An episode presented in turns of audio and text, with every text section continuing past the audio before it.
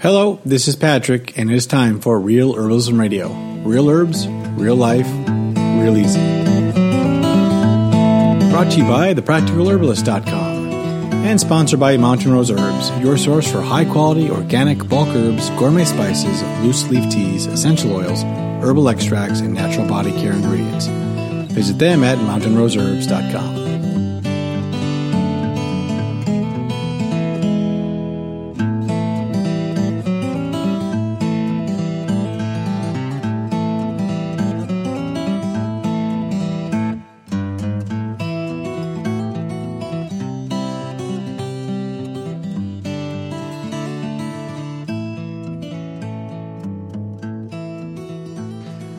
Cannabis has been touted as a panacea, good for just about anything that ails you. Although that claim seems to be far fetched, the truth is, cannabis is a versatile, potent herbal medicine. Today, on the eve of the recreational cannabis going legal in our home state of Oregon, we're talking about a few practical uses for this semi outlawed plant. Now, here are your hosts, Candace Hunter and Sue Sierra Lupe. I'm Candace Hunter. And I'm Sue Sierra Lupe. And, and welcome, welcome, to Real Herbalism Radio.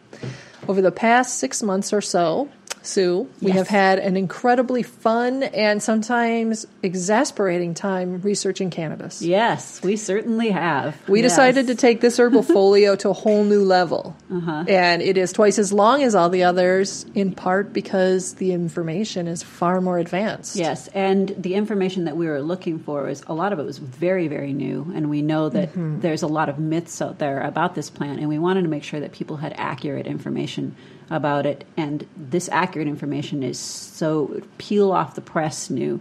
Some of it, we were looking at it just as we were getting ready to publish, right. yeah. and then had to amend things.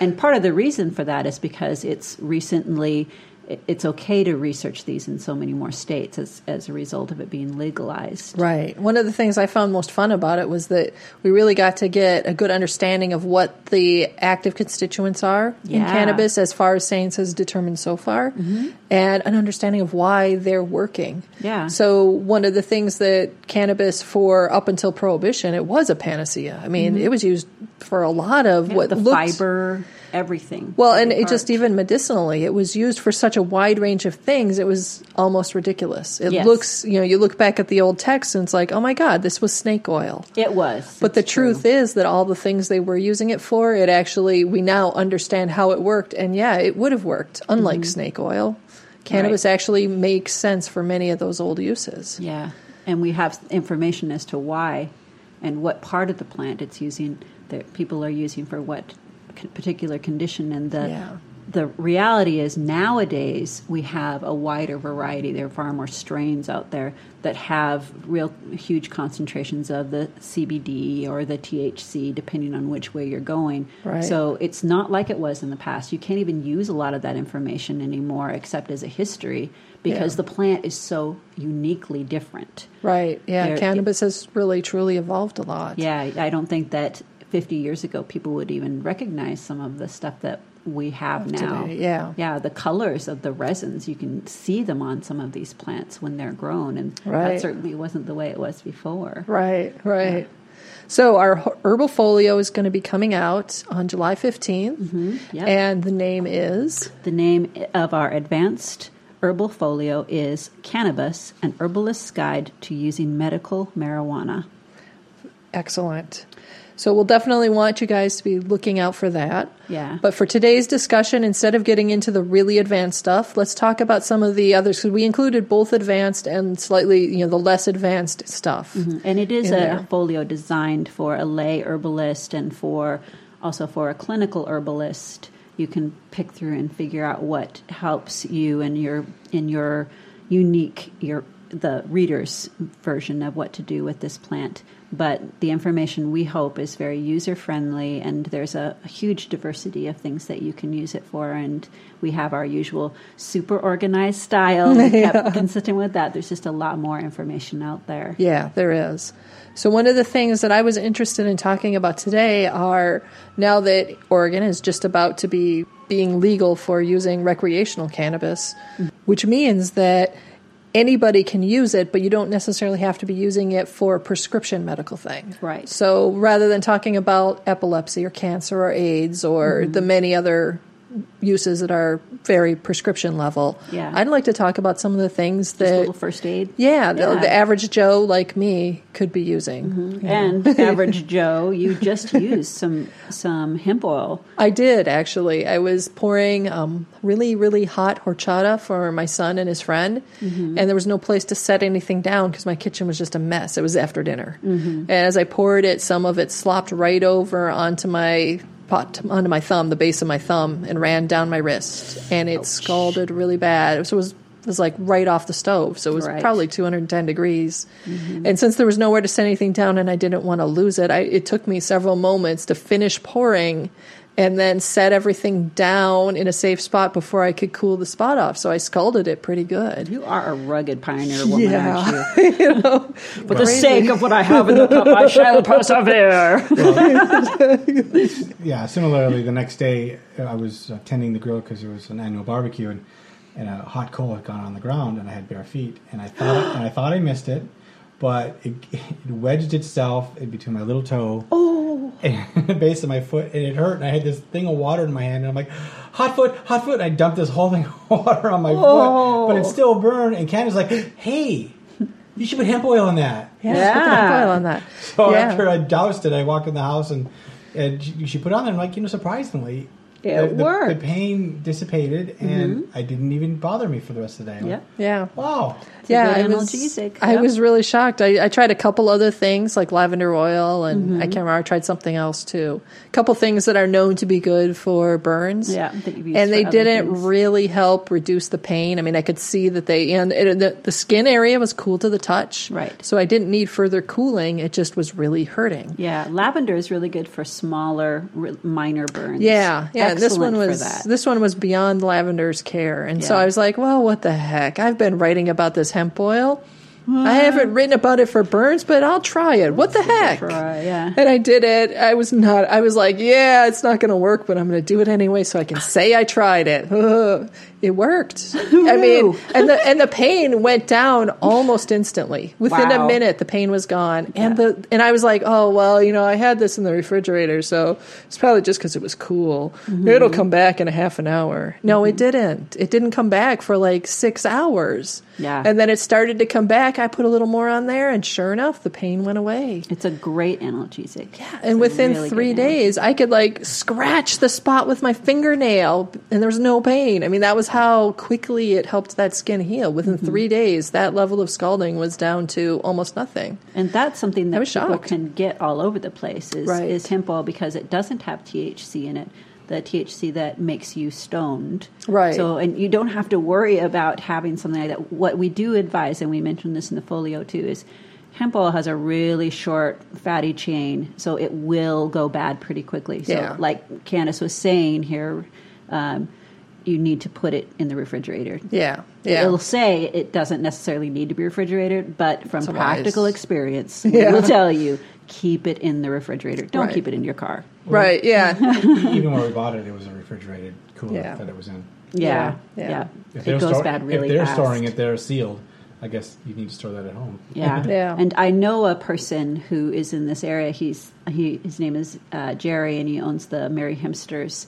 Yeah. And he the process that he he's been doing making cannabis uh, oil based or hemp oil based products for a long time, and he knows this process inside and out. He has suffered through all the slings and arrows of outrageous affliction, dealing with this very short, um, difficult to work with oil, Right. and yet you know he's got the nice lab and and once in a while he'll just run into something comes in the door he's got to turn it right back out again Right. no so if if that's something that he's struggling with commercially and of course he's got his stuff down you know Right. his product is pristine but you're going to have some problems Right. in home use Right. so just better safe than sorry Yeah. Yeah. So, but that was one, and then you know, after that, thinking about it with the recreational use coming, you know, coming for us Mm-hmm. at this point, even though technically I think it would be illegal to do what I think would be a wise oil to do for first aid.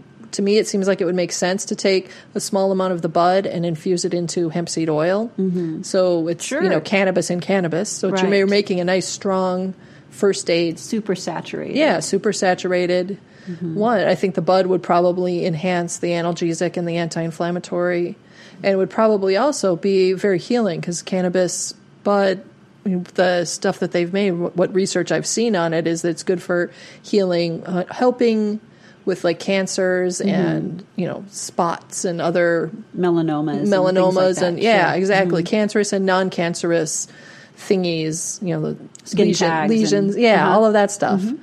And so to me, it's like, well, that would make that would be a smart a smart thing to do, right? You know, if it were legal, it would also be a great. I know that's one of the problems, and unfortunately, that's the curse of working with this plant while it's still in the transition stages. Yeah. For some people that are listening to this podcast, I'm like, well, that's all great and wonderful, but in my state, it's still illegal, right? Yeah. although we are watching the tide turn very quickly, please, yeah. we're going to say over and over again, please do the homework, yeah. find out what's available and what is legal in not only your state but your county and your, your city. city. Yeah. Because, for instance, in Oregon, there is that ruling saying that a, a, a, a county city, or a city can, make different changes in the law. So, what right. may be legal in the rest of Oregon for one city, it may not be. Right. You yeah. are responsible for doing that homework. We're we're advising you you need to do it, but yeah. we won't do it for yeah. you. Right. We can't. We can't. I mean, it, honestly, it might change tomorrow. I have so. a hard time keeping up with just it for my own little family. Sure. So. Sure. But yeah, so that's that's one of the things that I thought with recreational cannabis becoming legal, that's a nice potential good use of sure. cannabis bud that isn't about getting high. Another thing yeah. is to take that um, more pro, uh, more processed, more uh, dense version of the oil that you were just talking about. Mm-hmm. And for people that are preparing for surgery or they're waiting right now, we're right. super saturated in the medical community. For instance, if you're going to have knee surgery or something like that, an oil that you're talking about there would that be would really help. great for tidying you over yeah. until you can get something. And honestly, in this country, we've got a real big problem with opioid based yes. prescription addiction. Right. And if you have if you have the luxury of being able to choose having uh, hemp oil to mm-hmm. help with the inflammation and the pain as yeah. opposed to something that is addictive like opioids, I yeah. strongly suggest try the hemp first. Yeah, try the hemp oil first, even without the bud in it. Exactly. You know, try that first. If you're in a place where you can, try mixing, you know, cannabis tincture or cannabis oil mm-hmm. with hemp seed oil. Yeah. Cannabis oil meaning the oil made from the bud. Right.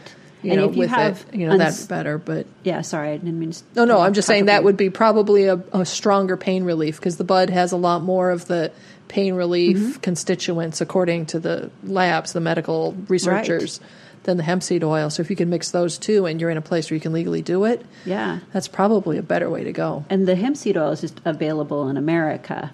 Yeah, um, that's you, you, can get that all over the place uh, mm-hmm. because there isn't any THC in it. Right. So for for children or for the elderly that are mm-hmm. far more sensitive to those products, then you can use that without having any yeah. fear at all of yeah, you know it's, it's not going to affect them. They're not going to get groggy or anything like that. It's a right. good topical application. Yeah. And I mean, truthfully, if your hemp seed oil goes bad in your fridge, but you're just using it for topicals, mm-hmm. you could probably get away with it for a little bit. Yeah. I mean, better if you can have it fresh. But you know what's really great to use with hemp seed oil that goes bad?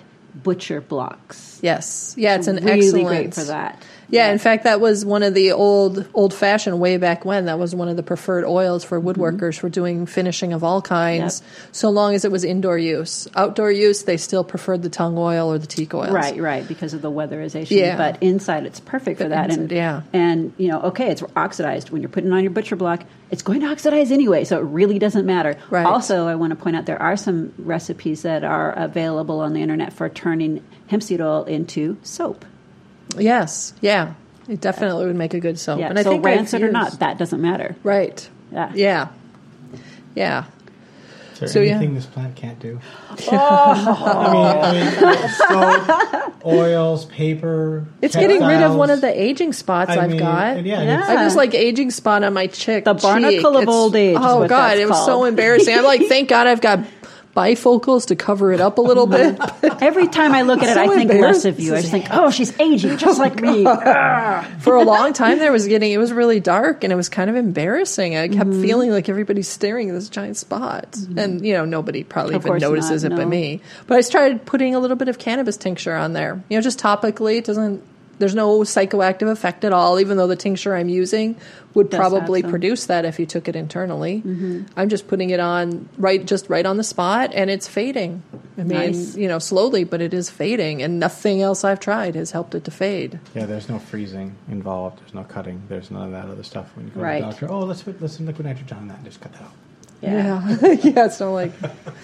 Uh, so anyway, it, you know, this plant is amazing. It really didn't it they- does do a lot of things. Didn't they write? I mean, I, someone correct me if I'm wrong, but I thought that the Declaration of Independence is on that paper. That's correct. So That's it's correct. it's part It of is. The, it's part of the whole system or whole. It co- is, Yeah, and our founding fathers, fiber. our, Mhm. several of our founding fathers, kept extensive notes on the production of Washington, hemp, on hemp, and how to Mhm. best plant it and grow it, And I just think it's so funny that You it's such know. a vilified plant. Yeah. Uh-huh. Well, again, it go- comes down to use and, uh, and then our history. And I don't want to get into this too much Right. with the yellow journalism and Oh, et sure. cetera. You Right. know, if you invest in, in timber like uh, Hearst. Hearst did, then of course anything else is going to. Yeah, no, I He was very yeah. competitive. Yeah, and- no, I understand Yeah. that. And you know, you know, what do you say? You got give me the war, I'll give you the news, or give me the news, I'll give you the war, or something. like Yeah. that and the cotton industry also helped drive hemp Right. out because the the cotton gin was invented right about the same time as prohibition, Mm-hmm. which made cotton then a more viable um, fiber for turning into fabric. The cotton gin was fabulous because it, it helped us get rid of slavery. Right. That's one of the great things about it, but it did have an effect. Yeah, but the- it also, I mean, it It wasn't before the designed for- cotton gin. It was more labor intensive to create cotton based fabrics than it was to create hemp based fabrics. And Yeah. after the cotton gin, the hemp based fabrics were more labor intensive. So instead of before prohibition and before the cotton gin, about eighty percent of the world's cloth was made from hemp. Mm-hmm. After all of that, hemp fell way out of favor, and now cotton is way up, Mm-hmm. very high on the list. Yep, the changes that are happening. It's Yeah. pretty amazing. It'll be interesting to see what happens in the next decade or two. Now that uh, what we're waiting for now is the FDA just to say, okay, go ahead and research it in every state. Mm-hmm. That's what we're waiting for, uh, along with just a national um, uh, taking away the, the ban on medicinal marijuana. I mean, Right. the recreational one, I honestly, I don't care. Personally, you know, I don't care. Other reason- people do. The only reason I really strongly want the recreational, I mean, I'm hoping that Mississippi passes their latest bill that says that you know just take all all the laws with regard and let it be just a regular old plant like basil or Mm-hmm. something else. I would like that because then things like being able to grow your own hemp, like people in the I like spinning and, and y- Sure. knitting and yarn and all that. Yep. And you can grow your own flax and turn it into linen. Yeah. But you can't legally grow your own hemp mm-hmm. and turn it into hemp fiber yarn. Right. It's and ridiculous. You bought some. What did I felt it? It's it felt actually amazingly really soft. Yes, it's amazingly soft when you. I mean, it's a labor intensive process, and I don't know that I really want to do it regularly. What does that entail? It's You just just, like flax. oh god, it's many steps. I mean, after you grow it and you harvest it, and then you like peel it, then you ret it, which is essentially putting it into. I think it's just water, and you let it rot Mm-hmm. essentially for. I'm not sure how long, a week or 2 Mm-hmm. I really don't know because I haven't done the process myself. And then you get it out of there, and then you, there's like two or three other things that you have to do to it before you get it to the point where you can finish it and then start spinning it. Which is I its mean, own labor intensive Yeah. process too. I know Yeah, somebody it- who it lives takes- in Eugene, Oregon here who's been trying to turn blackberry vines into paper and, and you know fiber and they've been they started they have these big vats just Yeah. like you were describing Yep. where there's Yeah. rotting rotting Yeah. stalks Yep. and and they've had some successes so That's cool. we have a lot of blackberry That's out cool. here too We do, we do. Unless can I mean we've got a lot of cannabis, but most of it has been an illegal crops up until recently. yeah And honestly, the scale of crops that people have right now is mostly probably still illegal. Yes, I'm sure. There's plant limits. Yeah, well, they they have the phrase here where as of July 1st in Oregon, the we'll have the immaculate conception where all of a sudden all of these people have cannabis yeah that you know where did it come from because it's july 1st it's now legal, legal. but it wasn't yesterday so. yeah. exactly yeah. yeah well i'm looking forward to seeing all the dynamics and the new research that will be able to help yeah. so many different people. That I think that's the part that's most exciting about it because cannabis has a lot of really valid and important medicinal uses. Mm-hmm. Yep. And so, to me, the idea that we're finally breaking open and, and starting as a country to accept that this is truly it is a good and important mm-hmm. medicine and stuff that you know. perhaps were prescription strength that now could be like over the counter glaucoma eye drops made from marijuana right i mean cannabis that yeah. that is the kind of thing that we really need to have available because that'll yeah. drive the price down right okay. yeah and it's things like being able to you know like i said when my dog had glaucoma, it would have been nice to have been able to make my own or buy a you know a non prescription version. Yeah. To try it out on her, and it, you know if I could do it that way, I could. If I could do it myself, God, mm-hmm. that would be the best thing. Right. You know, I mean, you can make your own eye drops of other types. Because the other option know, so. that you had to take was having her have surgery. Yeah, and, and how do you expensive. explain that to an animal? Right. With a person, you can explain where it's going to be very uncomfortable, but mm-hmm. there's going to be you know a light at the end of the tunnel. And with an animal, right. there's no explanation. Well, I mean, one. she understood. She did seem to understand, mm-hmm. but she had to go through it, and it was painful and scary, yeah. and the recovery sucked. you know, yeah. and then the surgery ended up. We ended up having the glaucoma started to return, right, and so we had to have a second surgery, mm-hmm. and then you know she was already 11 years old at the time of the first one. A year later, she had her second surgery, and I really think there's a good chance that prescription or non-prescription cannabis glaucoma drops might have been able to reverse the second, so she wouldn't have had the second. And Maybe we would have still, very common. Yeah, it's very animals and yeah. humans, and so exactly. I really look forward to a lot of these things that have been very inaccessible for treatments before, mm-hmm. now turning into accessible, user friendly, yes. and yeah. healthy yes. treatments. Well, and like one of the things with the glaucoma is you don't get high off of that one either. Right. It's putting it directly on your eyeball. There's Correct. no getting high off of that. Yeah. So it's you know so that little piece there is, is you can still drive. Yeah. If you've got you can still uh, function. Take your eye drops perfectly okay. Yeah. yeah. So to me, the idea of that stuff becoming more available is a beautiful thing. Yeah. Yeah. And I'm hoping as herbalists that we do a really good job of educating the public and helping this plant mm-hmm. come out from other under the cover of mm-hmm. prohibition and right. become something that's healthy yeah. and that is accessible to everyone without a ridiculous number of regulations yes. to the point where it becomes spaghetti trying to figure out whether you can or can't do something here in, in this county or this city yeah. or this state or you know yeah. people people need to uh, educate themselves on different uses and keep your eye on the news and do your own research there's just new things coming out as we have as we have personally experienced every single week there's brand yes. new groundbreaking yes. research coming yes. out so it's not just this myth anymore there's right. reality about it yep so, but still, of, yeah. we, we caution everyone to ex- exercise, good prudence. Don't make it unpleasant for other people. Don't walk up and smoke in someone's face. Right. Well, yeah. That's just, if, not only is yeah. that illegal, you can't smoke in public, but it's just rude. So yeah. don't spoil it for the rest of us, please. Yeah, exactly. yeah. So as we are winding down here, I mm-hmm. wanted to remind everyone again watch, get get assigned onto our our newsletter. Yeah, make sure you sign for our free newsletter so we can notify you about the availability of the cannabis folio and the upcoming any upcoming recipes, how tos, and other detailed information on the topics that we just discussed here on this podcast as we publish them on thepracticalherbalist.com.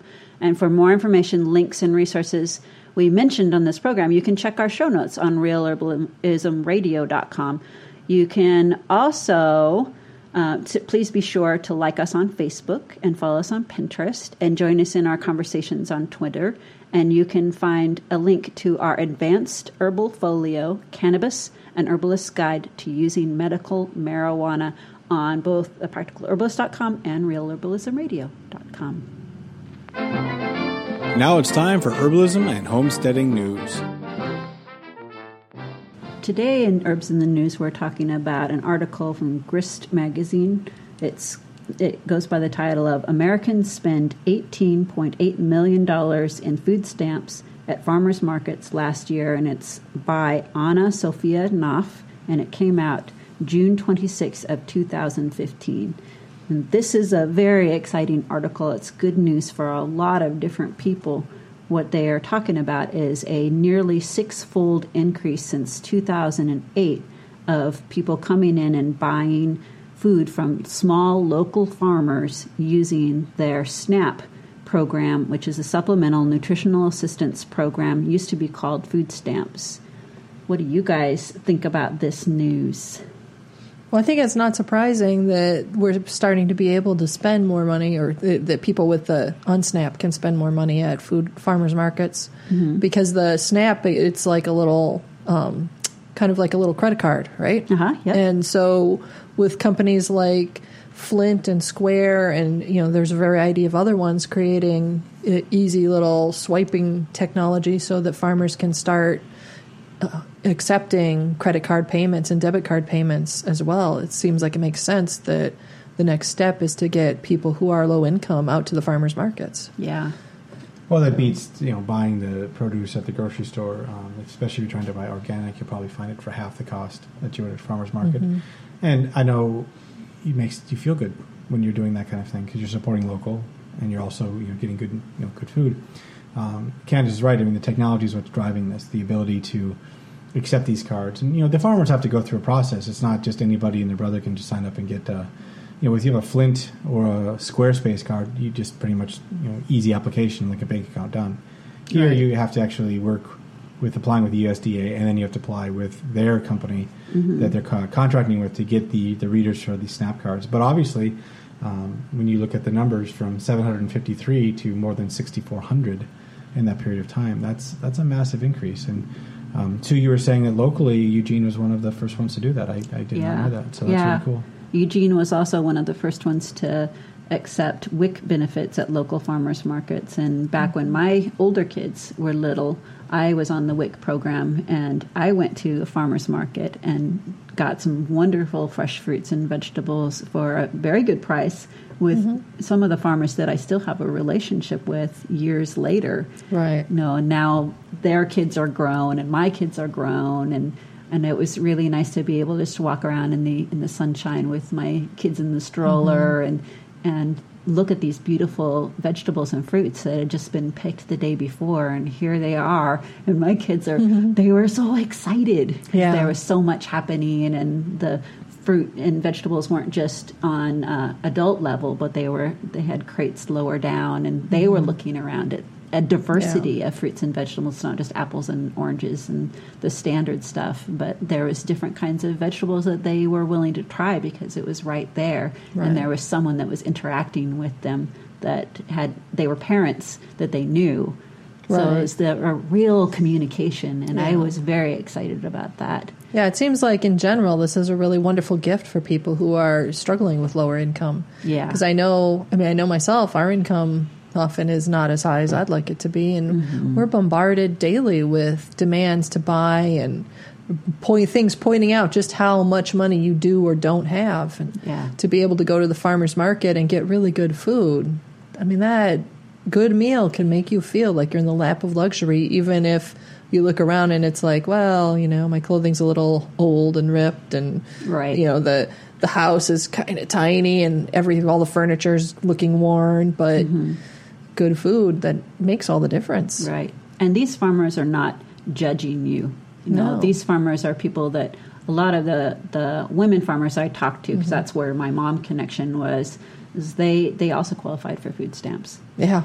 You know, they're working 40 yeah. hours plus just to try to keep themselves sur- surviving, and, and they right. also qualified for the same food stamps that I was. And we gave each other advice too on places to go for really good deals, and mm-hmm. it was really it was a relationship. And I know that wasn't the big part of the reason why the USDA put in that it says here uh, thirty one $1.5 million funding for local, state, and national organizations to support programs that encourage SNAP participants to buy more fruits and vegetables. It's more about nutrition, et cetera. And the thing I'm quoting is a USDA news release uh, it's release number 0188.5 if you want to check that out. We'll also have that in our show notes.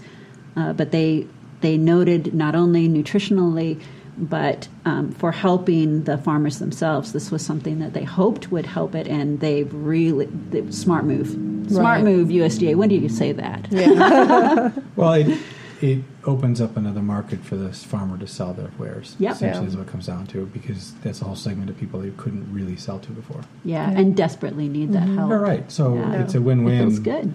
Um, well, and a lot of herbal medicine is food based. I mean, oh yes. yeah. I mean, you know? how many times we talk about you know food here that's like, oh, well, that's also like cabbage. There's other things it does that are not just for food, but it does has other effects, or parsley, mm-hmm. or you know, you know sage, ginger, ginger, ginger, any yeah. of the stuff that, that are people are growing. I mean, it can be used, you know, in mm-hmm. a, in a culinary fashion, or it can be used, you know, in a, you know, for a medicinal fashion. Yeah, and mm-hmm. in a mm-hmm. farmer's market, what I notice is the person that grows it is right there giving some uh, they're passing out recipes and oh have you tried this and have you tried that and this is really an inexpensive and very delicious thing that i know your kids are going to like and mm-hmm. you know that right. kind of relationship right. you don't get in a grocery store either oh no. no no it's all boxed i mean you can see the, the carts coming out with boxes and boxes and boxes mm-hmm. and you know if you're up on you know the funny thing is, is if you go to their farm they might have their own farmers market up there, you know, uh-huh, or their own yeah. farm stand, but they're so big that they're shipping it all over the place. So it's right. kind of this one of those things where, yeah, you, will never visit their farm really, but um, like we were just thinking about the cherries that are coming in now. Right. You know, there's local cherries here that are great, but you know, it's hard to compete when Washington cherries are coming too, and they're two bucks a pound. So I was like, well, do I go out in the heat and pick? Mm-hmm. the cherries locally, or do I, you know, so you have to yeah. make that choice. So yeah, I think part of your probably concern is, am I going to have to pull Sue out of another tree? there you go. There you go. Okay. So yeah, that's great for farmers. Yeah, great for everybody. Mm-hmm. Herbalism 101. This is part of the show where Sue and Candace answer a listener question or teach you about an herbal definition or term covering basic to advanced herbal knowledge. If you would like the dirt on herbs, herbalism, or anything else related, you can send your question using our simple contact form at realherbalismradio.com slash herbalism101. If we choose your question for the show, we will send you a free PDF ebook, Natural Nutrition by The Practical Herbalist, currently available for $4.99 at the Practical Herbalist store. Here's Candace and Sue to discuss this show's Herbalism 101 topic. So the heat wave has hit Western United States pretty hard. Um, I think we're probably in our eighth day, ninth day of above 90 degree weather, and it does shows no sign of, of letting up for a while.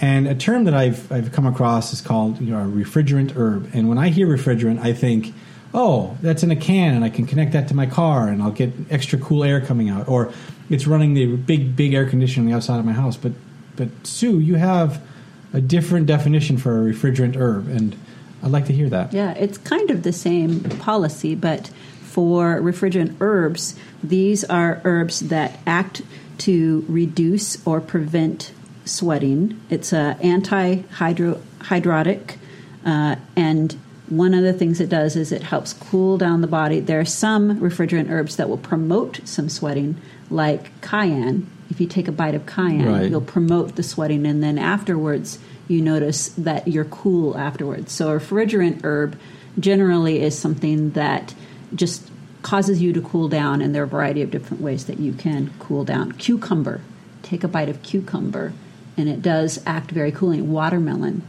is a plant that will eat, and you find yourself really cooled by it.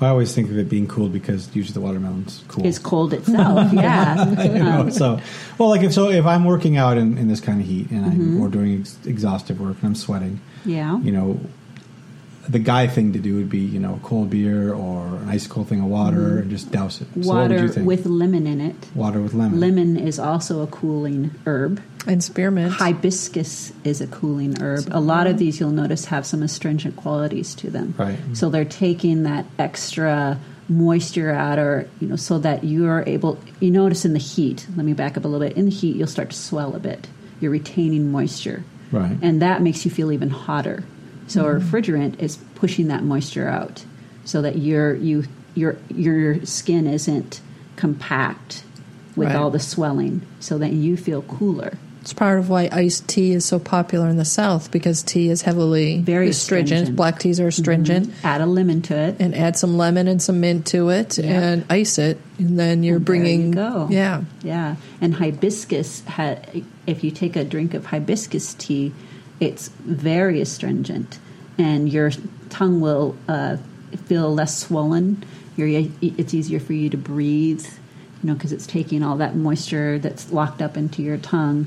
So that's one of the reasons why we, um, as herbalists, advise if you're taking an astringent as a refrigerant, make sure you have it in a in a water-based formula, a tea or a tincture with water, so that you're replacing the water, but you're taking it out of the tissue that's engorged. Right. Yeah, it seems counterintuitive to drink more water to get rid of water, but Yeah. it actually But you don't really want well. it congealed in your ankles. Right. You know, you don't want it packed around your throat or, you know, in mm-hmm. your hands or your middle section. your middle section Along your Yeah, hips. you That want sucks. that. You want it all to flow, just Yeah. like when we were talking about the airflow and the water flow with a, a mechanical refrigerant. You want to have the flow. So that's what refrigerants basically do in order to cool the body. So if you could come up with a quick one, two, three on how to get refrigerant a refrigerant herb into into somebody for they're working hard, what would you recommend? I would definitely recommend an iced tea, An iced tea. preferably with, uh, like I said, a hibiscus or cucumber, raspberry, something like that. That that is a, a classic refrigerant tea. Uh, it has a sour or bitter taste to it, so, So- you find that connection. Yeah, and then just drink it cold. It'll feel good. And Okay. another cool thing is to take one of those refrigerants and maybe do a, a cold hand bath or a foot bath. That Mm-hmm. really helps cool the body. right. Yeah, I, I'm, I'm sure it does. Take your foot in a But kiddie pool. not gonna. I mean, None of the uh, men I know are going to actually cool not, do that. Yeah, we're not going to do a foot bath unless we're at the river. Then That- yeah, a lot of people but do, Yeah, but- uh, drinking an ice iced tea would be totally up uh, Yeah. my alley. If you're working with elderly people, for example, and they can swell up, you know, during the heat, then a nice little cooling foot bath or a poultice, a cold poultice, will help. You know, with their they've got a lot of problems with circulation as well, particularly as you age. So that was very healing, quick. You don't have to take somebody to the river or even outside, especially if they're hooked up to a machine or they're in a wheelchair that's difficult to manage. That's one quick way to help save some, potentially save someone's life. Thank you for listening to Real Herbalism Radio. Your hosts have been Candace Hunter and Sue Sierralupe. To find more information and recipes from today's show or to leave a comment or suggestion, visit us online at realherbalismradio.com. If you're feeling social, you can also find us on Facebook at facebook.com slash the practical herbalist. Don't forget to look up our ebooks and herbal folios at amazon.com. Use the search terms practical herbalist. This show has been sponsored by Mountain Rose Herbs, purveyors of high quality organic bulk herbs, gourmet spices, loose leaf teas, essential oils, herbal extracts, and natural body care ingredients. You can visit them at mountainroseherbs.com. If you'd like to sponsor Real Herbalism Radio, just contact us through our website at realherbalismradio.com slash contact. Till next time, this is Patrick with Real Herbalism Radio and The Practical Herbalist.